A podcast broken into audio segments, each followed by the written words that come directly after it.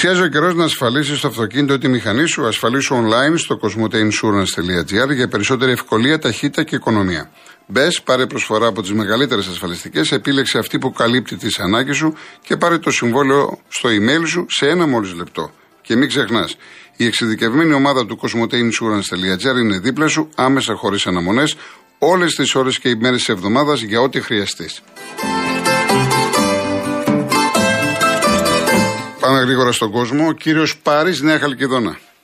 Γεια σας, κύριε Γιώργο. Γεια σας, κύριε Πάρη. Ο αδερφός μου του 58, ψυχίατρος, και εγώ του 62, ακτινολόγος. Λοιπόν, γιατρός της πλάκας, φωτογράφος. Λοιπόν, σας θυμάμαι από τότε που γράφατε στο Φένταλο. Ναι. Μεγάλο σχολείο, η Σαρνάκ που λέει, η Τουρκική Σολόν που λέει, η Βουλγαρία, η Θεσσαλονίκη που λέει, η Γαλλία, η Θεσσαλονίκη που λέγαμε κάποτε. Βόρειος Νότιος Μακεδονία. Του φίλου Πάοκ. Ναι. Το Αστρόχων το Βάζελο. Έτσι λέτε, σπρώχνει τον Παναθηναϊκό. Θα κρατάρει όμως. Εσείς, Νέα Χαλκιδόνα, να υποθέσω, αεξής, έτσι. Αεξής, με τα πόδια πήγαινα. Ναι. Δεν είχα αφήσει θύρα για θύρα. Μαύρος, Μπαΐβιτ, Ελληνικολούδης, ο συγχωρεμένος ο Θεός Λουκάς. Ναι. Περνάει πάλι το 4-21 γιατί πήγαινα στα Αγιάου για τον Θεός Αστρολογία από το γήπεδο. Θεέ Λουκά χαμογέλα. Μάλλον θα έπρεπε να κλαίει ο Θεός Λουκάς. Το 79 πρώτο μπήκαν τα μάτια στο γήπεδο. Ουλίαζε όλο το γήπεδο. Νόβε όρντουμ σε κολόρων που λέει το νέα τάξη πραγμάτων. Θα βάλετε ένα ύμνο του Τιμάκ Πάνουση του προφήτη. Βούργαροι, Βούργαροι, Κανούμι, Σερβαζέλα. Ναι, το είχα βάλει, παλιότερα το είχα βάλει, ναι, ναι. Και τα διαράσα κάκια τώρα το έχθω. Ναι. Έχω κάνει και συσκευαστή. Σαν τον τέννη που έχει το επικέφαλο αετό στο βράτο. Ήθελε να διαλύσει τη βία και βρήκε τον πελάτη, σαν τον Βαρδινό Γιάννη, που τους πήγε 2 φορές στο 4, στους 4 της Ευρώπης, το 85 με το Στραβάκο, το 89 με τον Βαζέχα και τον έδειξε η θεία 13.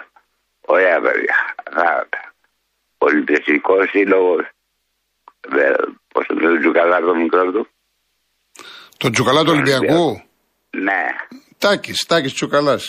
Πέντε ένα λέει είναι Παναθηναϊκός, τον παίρνεις από πίσω και από μπροστά. Εντάξει, δεν χρειάζεται αυτά τώρα για να το παγώ. Ναι, ναι, δεν χρειάζεται. Τι λένε δεν μας ενδιαφέρει, εντάξει. Δεν είπα ότι το είπατε εσείς. Εντάξει, εντάξει. Τελευταίο μισό λεπτό και σας αφήνω ήσυχο γιατί ενοχλώ. Λοιπόν, το ποδηλατοδρόμιο του Εθνικού πέρασε στον Ολυμπιακό. Με σαν του ελληνικού λαού. Έγινε το Καραϊσκάκι και ο Βούρος καταχρέωσε το θέατρο Βορείου Ελλάδος, του τα πλήρωσε ο Μελισσανίδης, πήρε τα δικαιώματα από το γήπεδο και την υπογειοποίησε ο Κόκας. Ευχαριστώ πάρα πολύ. Να είστε καλά κύριε Πάρη, να είστε καλά. Εσείς, γεια σας, γεια σας. Να πω το εξής, ότι αυτό που πληροφορήθηκα είναι ότι ο Μελισσανίδης και οι συνεργάτες του είναι έξαλλοι με αυτό που έχει γίνει και με τα καπνογόνα και με τους υπεράριθμους. Έγινε μεγάλη σύσκεψη χθες στην ΠΑΕ. Ο Μελισσανίδης, μάλιστα και την Κυριακή, ήταν στο γήπεδο πάρα πολλές ώρες. Τα είχαν συζητήσει, τα είχαν προβλέψει. Θα καλέσουν τους οργανωμένους, θα μιλήσουν και αυτό τώρα δεν έχει να κάνει με το πρόστιμο των 33.000, αλλά είναι πάρα πολύ σοβαρό για πολλούς λόγους και ο καθένας μπορεί να το αντιληφθεί. Γιατί υπήρχαν άνθρωποι που πήραν και εδώ στην εκπομπή, στείλανε μηνύματα και μιλήσανε και σε άλλες εκπομπές, σε άλλα ραδιόφωνα. Είχαν προβλήματα και τα παιδιά τους στο πώς να αναπνεύσουν με αυτή την αποπνικτική ατμόσφαιρα που υπήρχε. Δεν είναι δηλαδή υπεξεγέλαση αυτή η ιστορία. Το μόνο που θα πρέπει να πούμε είναι αρχή, κάθε αρχή και δύσκολη. Θα πρέπει λοιπόν στην ΑΕΚ να σκύψουν πάνω από αυτό το πρόβλημα, να δούνε πώς θα το αντιμετωπίσουν. Γιατί καταλαβαίνουμε, η ΑΕΚ έχει κόσμο. Με τα εγγένεια και το παιχνίδι που έγινε τώρα με τον Ιωνικό, δεν σημαίνει ότι έχουν πάλι όλοι οι αεξίδες. Όλα τα μάτς στην αρχή τουλάχιστον θα είναι sold out. Άρα θα πρέπει να υπάρχει πάρα πολύ μεγάλη προσοχή και να πάρθουν μέτρα. Πρέπει να πάρθουν μέτρα. Δεν φτάνει μόνο να το λέμε. Χωρίς πράξεις δεν γίνεται τίποτα. Ο κύριος Ζαφυρόπουλος. Κύριε Κολοκοτρώνη, γεια σας. Συγχαρητήρια για την εκπομπή. Θα είμαι πολύ σύντομος. Κοιτάξτε να δείτε. Ας πούμε ότι εγώ έχω 5 σταθμούς στα χέρια μου και 5 κανάλια και 5 εταιρείες δημοσκοπήσεων. 2 εγώ σας λέω, όχι 5, 2. Και κάνω μια στημένη δημοσκόπηση ότι το πρώτο κόμμα αυτή τη στιγμή με 25% είναι το ΚΚΕ. Και μπορεί και να μην είναι και στημένη, έτσι. Και δεύτερο κόμμα είναι το ΠΑΣΟΚ με 19% και τρίτο κόμμα είναι η Νέα Δημοκρατία με 17%. Και πιο κάτω είναι ο ΣΥΡΙΖΑ με 14,5% και τα ψηλά. Μέχρι και το ΕΠΑΜ το βάζω 4%, βάζω και την Κωνσταντοπούλου 5-6%, βάζω και τη Λαϊκή Ενότητα ένα 7%. Δεν θα επηρεαστεί ο κόσμος? Θα επηρεαστεί σίγουρα, έτσι δεν είναι? Τι να σας πω, ο καθένας πώς το βλέπει τώρα. Εγώ πιστεύω ότι θα επηρεαστεί. Ναι. Ειδικά αν έχω στην κατοχή μου 5 κανάλια και 2 τηλεοπτικούς σταθμούς και 2 συχνότητες. Λοιπόν. Ένα αυτό. Δεύτερον, ήθελα να παρατηρήσω κάτι, ότι ότι θα βγουν ευρωομόλογα αύριο. Ποιοι θα τα αγοράσουν τα ευρωομόλογα αυτά που θα μας δανείσουν? Είναι δανεισμός τα ευρωομόλογα. Θα τα πάρουν Άραβες, θα τα πάρουν Αμερικάνοι, Κινέζοι, Ιαπωνέζοι, Αυστραλοί, Καναδοί, Ελβετοί, Τούρκοι, Ρώσοι, δεν ξέρω και τι διάλο άλλοι, που θα βάλουν μπροστινούς επάνω, δικηγόρους, έτσι, για να τα κατέχουν. Γιατί όταν κατέχεις ομόλογα, ουσιαστικά κατέχεις χώρες. Αυτά είναι τα ομόλογα, όταν λέμε αεροομόλογα και ευρωομόλογα.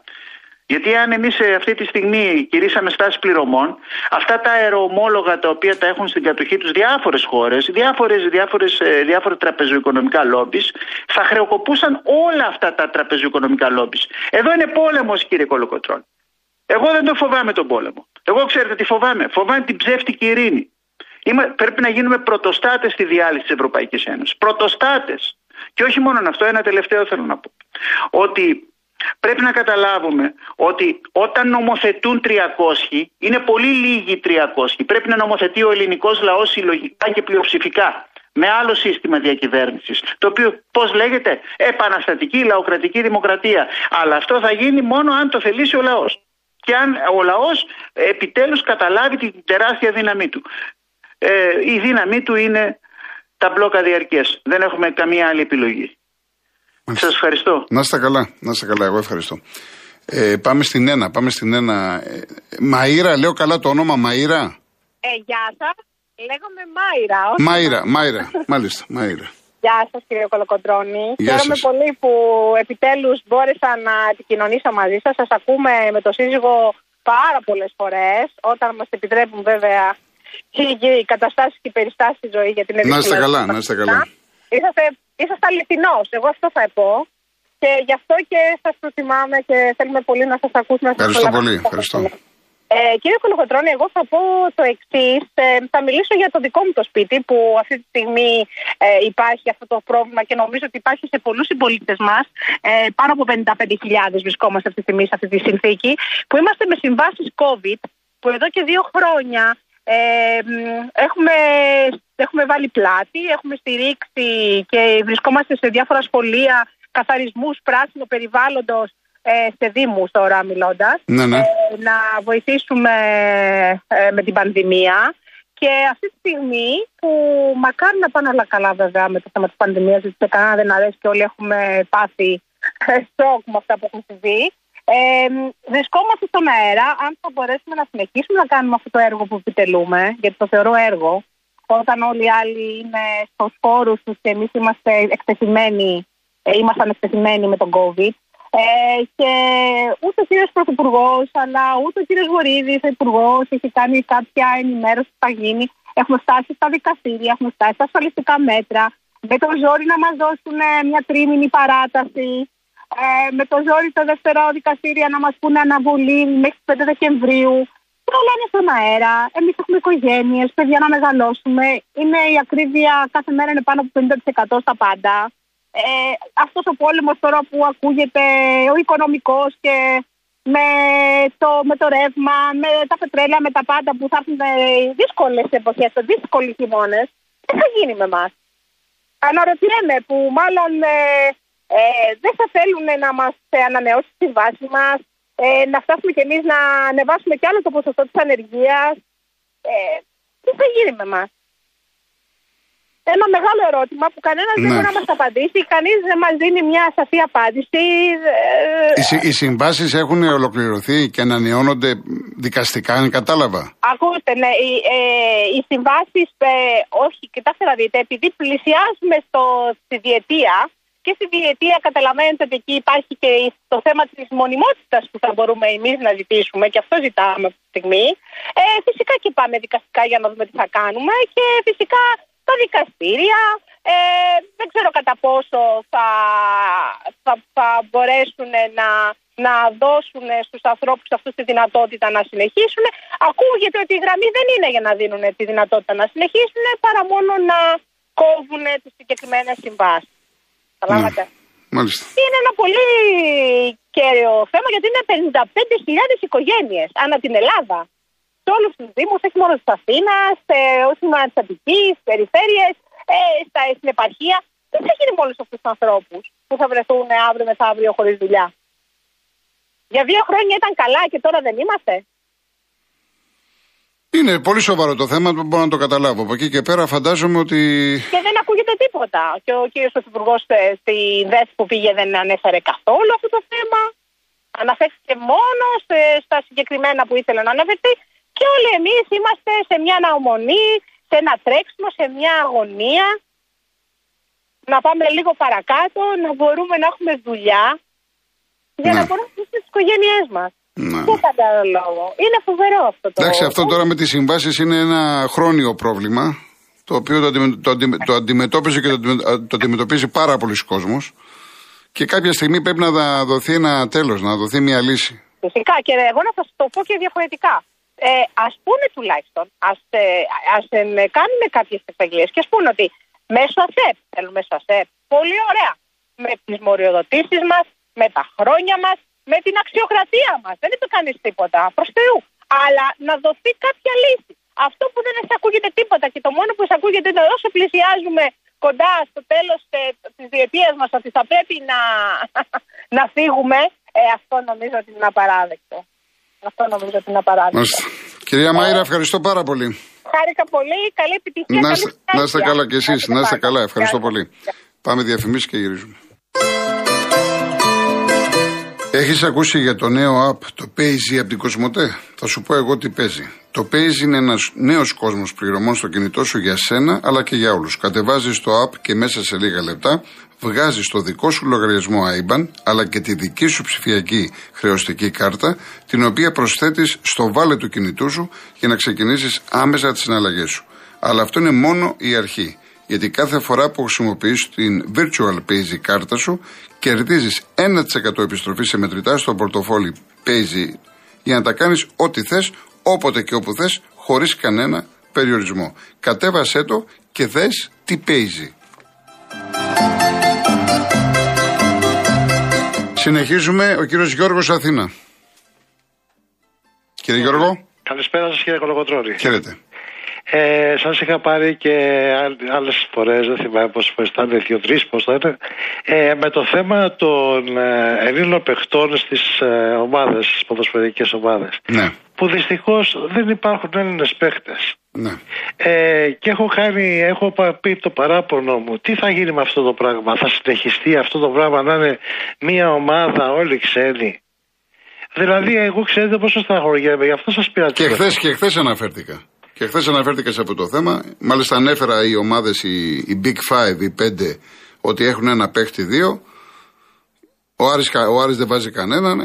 Είναι ένα θλιβερό φαινόμενο.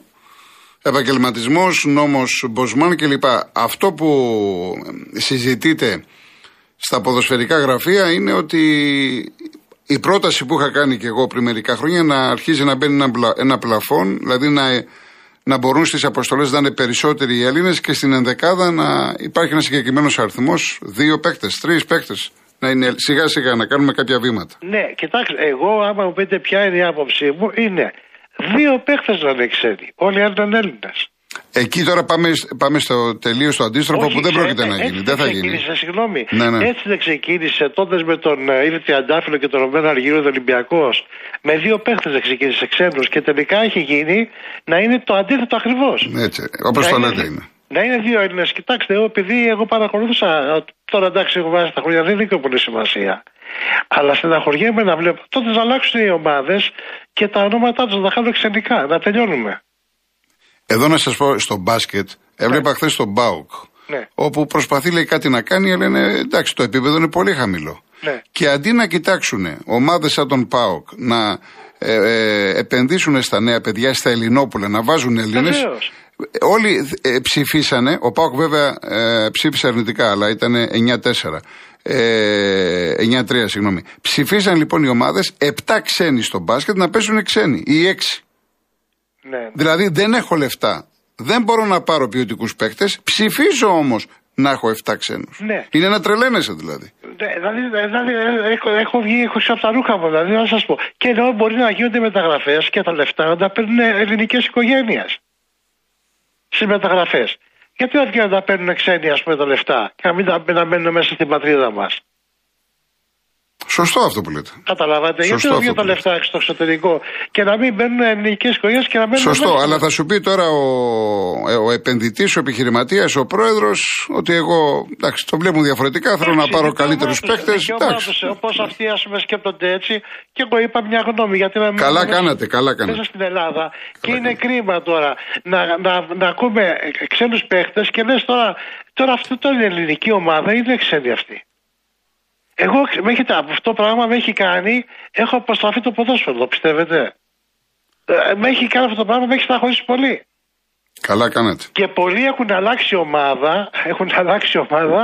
Μια φορά στα Χρυσή είχα πάει, δεν δηλώνω τι ομάδα. Δεν είχε πει και λέει, δεν θέλω να είμαι αυτή η ομάδα, λέει, με αυτούς τους ξένους που είχε μαζέψει όλους. Δεν θέλω να ξανά με αυτή η ομάδα. Μάλιστα. Καταλάβατε. Πρέπει αυτό να τελειώσει κάποια στιγμή, γιατί μόνο πίκρα αφήνει. Εντάξει κύριε Γιώργο. Έχετε δίκιο, να είστε καλά. Ευχαριστώ πάρα πολύ καλός στη δουλειά σας. Ευχαριστώ πολύ. Ευχαριστώ, να είστε καλά. Ευχαριστώ. Ζητώ συγγνώμη από την κυρία Άννα και τον Προμηθέα αύριο, γιατί δεν έχω διαβάσει κανένα μήνυμα. Έχει στείλει ο κόσμος και πολλές ερωτήσεις. Θα παρακαλέσω αύριο. Ευχαριστώ πολύ. Χρήστο από τα Μουδανιά, δεν πρόλαβα να το πω, το είχα σημειώσει. Εγώ ήμουνα μέσα τότε. Μου έχει στείλει ο φίλος για την ημέρα σήμερα 6 Οκτωβρίου το 88 που έπαιξε ΠΑΟΚ Νάπολη. Εγώ τότε, με είχε στείλει ο Καραγιαννίδης από την Αθήνα, εγώ τότε ασχολήθηκα πολύ με τα ρεπορτάζ της Θεσσαλονίκης, ΠΑΟΚ Ηρακλή, και ήμουνα λοιπόν στην Τούμπα σε αυτό το παιχνίδι, ήμουν πολύ τυχερός που είδα τον Ντιέγκο τότε πρώτη φορά από κοντά, είχα και την τρέλα μου με τον Μαραντόνα, ΠΑΟΚ Νάπολη 1-1. Είχε προηγηθεί η Νάπολη με τον Καρέκα και ισοφάρισε ο ΠΑΟΚ με τον Σκαρτάδο. Το πρώτο μάτς είχε κερδίσει η Νάπολη 1-0 και πήρε μετά και το UEFA. Ήταν μια απίστευτη ατμόσφαιρα και μάλιστα ο Μαραντόνα τότε, όταν μίλησε στην Ιταλική τηλεόραση, είχε πει ότι ποτέ δεν έχω ξαναζήσει στη ζωή μου τέτοια ατμόσφαιρα. Τα λέει τώρα ο Μαραντόνα που ήταν στην Αργεντινή και ήταν στην Νάπολη, που η Νάπολη είχε γέμισε το γήπεδο. Όταν έπαιζε η Νάπολη ήταν η γιορτή της πόλης. Έχει μεγάλη σημασία που έκανε αυτή τη δήλωση τότε ο Μαραντόνα. Ήταν 6 Οκτωβρίου του 88 και ο ΠΑΟΚ ήταν μάλιστα στο δεύτερο μήχρονο και καλύτερος από την Νάπολη. Έχασε ευκαιρίες, πίεση, αλλά εν πάση περιπτώσει η Νάπολη τότε ομαδάρα με Μαραντόνα, θυμάμαι το. Εμένα μου άρεσε πολύ ο Αλεμάο πίσω, ο Καρέκα κλπ. Λοιπόν, σε αυτά που είπε η κυρία για τη συγκεκριμένη εκπομπή, διαβάζω δύο τελείως αντίθετες. Ο Αλέξανδρος, δεν είναι λέει θέμα αισθητικής Κολοκοτρώνη, είναι θέμα ξεφτύλας και κατάτια για μια αρπαχτή που πουλάει τηλεόραση. Εντάξει. Και λέει μετά η Ιωάννα, πες της κυρίας, αν δεν της αρέσει το τάδε, να βάλει να δει την ομιλία, λέει, στο κογκρέσο του πρωθυπουργού μας. Πού ζούμε, λέει, το 1952, για την Ιωάννα θέλει να βλέπει αυτό. Ξέρετε πάρα πολύ καλά ότι εγώ αποφεύγω να ασχολούμαι με τέτοια θέματα. Όπως χθες, ας πούμε, μια κοπέλα, πρέπει να είναι νεαρή, ήθελε την άποψή μου για ένα ζευγάρι που έχει πάει στα δικαστήρια τώρα με την επιμέλεια των παιδιών, με διατροφές. Δεν είναι τέτοια η εκπομπή. Δεν μπορούμε να ασχολούμαστε με τέτοια πράγματα. Είναι ένα θέμα που αφορά προσωπικά το ζευγάρι εκείνο. Δεν μας αφορά εμάς. Και, εν πάση περιπτώσει, άμα ανοίξετε τις τηλεοράσεις, φαντάζομαι, τα πρωινάδικα, τα μεσημεριανάδικα ασχολούνται με τέτοια θέματα. Εκεί μπορείτε να πάτε να και να ρωτήσετε και να ακούσετε κλπ. Η άσονα, λες, καμία ενοχή σε όσους κακοποιούν οποιοδήποτε ζώο. Το άλλα δεν τα πολύ καταλαβαίνω. Ο Αντρέας μου λέει: Παναθηναϊκός και ΑΕΚ φέτος για πρωτάθλημα, προβάδισμα η ΑΕΚ λόγω μεγαλύτερης διαπλοκής. Τώρα τι εννοείς διαπλοκής, αυτά θα φανούν στην πορεία. Ο Σατανάς 21, μεγάλος γάτος ο Μελισανίδης, ήξερε ότι θα γίνει ντουμάνι το γήπεδο και θα πέσει πρόστιμο, γι' αυτό έβαλε 21 ευρώ το εισιτήριο. Δεν παίζεται, λέει η Προεδράρα. Για να δούμε κάποιο άλλο. Ο Κώστας ο Ράπτης, πες του προφανώς στον κύριο Ζαφυρόπουλο ότι τα ευρωομόλογα τα αγοράζει η Ευρωπαϊκή Τράπεζα. Λοιπόν, να και ένα κακό. Είναι κακό τώρα αυτό το σχόλιο που μου λες. Πάλι ο Λευτέρης, ένα σχόλιο για τους Αντετοκούμπο, για την εθνική ομάδα. Τα παιδιά γεννήθηκαν εδώ, Λευτέρη μου. Τα παιδιά γεννήθηκαν εδώ. Είναι Έλληνες τα παιδιά. Ή να σε παραπέμψω στη δήλωση που έκανε ο Γιάννης πριν από 15 μέρες, ότι είμαι Έλληνας, είμαι και Νιγηριανός. Τα παιδιά γεννήθηκαν εδώ και αγαπάνε την Ελλάδα. Δεν φόρεσαν την εθνική γιατί τους το επέβαλε κάποιος. Το ζήτησαν και το έζησαν. Δεν θέλετε να το παραδείτε κάποιοι, δεν πειράζει. Λοιπόν, δεν προλαβαίνω άλλο δυστυχώς, άλλα μηνύματα και αύριο μέρα είναι. Κλείνω έτσι με ένα ερώτημα, όχι από μένα, από το Θερβάντες, τον Ισπανό συγγραφέα. Τι προτιμάμε, σοφή τρέλα ή ανοήτη λογική? Για σκεφτείτε το. Καλή επιτυχία στον Ολυμπιακό απόψε, στον Παναθηναϊκό, στην Ευρωλίγκα, και αύριο 3,5 ώρα πρώτα Θεός θα είμαστε μαζί. Γεια σας.